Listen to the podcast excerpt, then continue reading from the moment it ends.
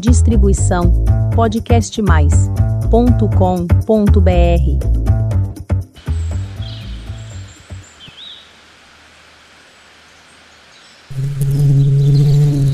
O quê?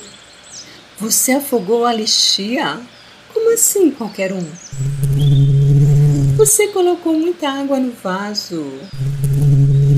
Nossa, é?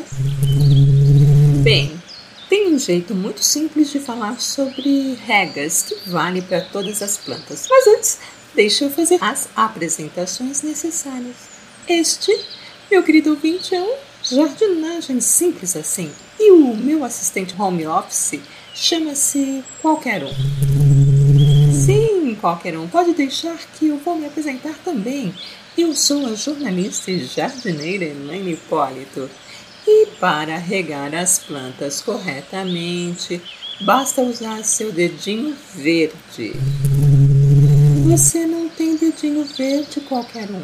Então use o que você tiver, que é só mesmo para medir a umidade do solo. Sim, e caso o substrato estiver seco, é só regá-lo para que fique úmido. Eu disse úmido.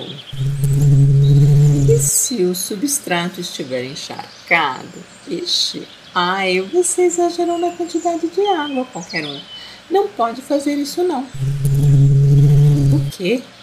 O quê, qualquer um? Foi assim que você afogou a lixia? Ela morreu? Você usou muita água. Coitadinho. Sim, qualquer um. Esta é a lixia totalmente encharcada e morta, sim. Ai.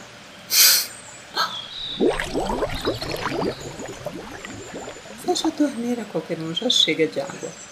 Bem, meu querido ouvinte, desculpa o contratempo. Vamos lá. A lixia é uma planta originária da China que se adapta facilmente a climas subtropicais. A árvore alcança uns 10 metros de altura. Possui folhas vermelhas quando jovem e, com o passar do tempo, as mesmas ficam verdinhas. As flores são miudinhas e branquinhas e os frutos, ou seja, as lixias propriamente ditas, estão em caixos. Não qualquer um, as cascas da lixia não são rugosas porque falta hidratação, não. As cascas são assim mesmo jovens e são bem fáceis de serem descascadas. Os frutos são bem macios e quase ovais, possuindo uma semente apenas. Já a polpa é gelatinosa e bem docinha.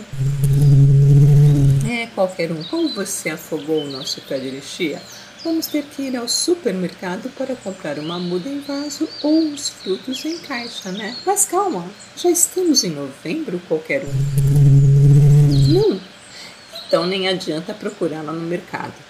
A safra da lixia aqui no Brasil é de novembro a janeiro e é só nesta época que teremos os frutos para aproveitarmos as sementes para o plantio. Concordo, qualquer um. De qualquer forma, vamos ao mercado para ver as novidades. Semana que vem tem mais jardinagem simples assim.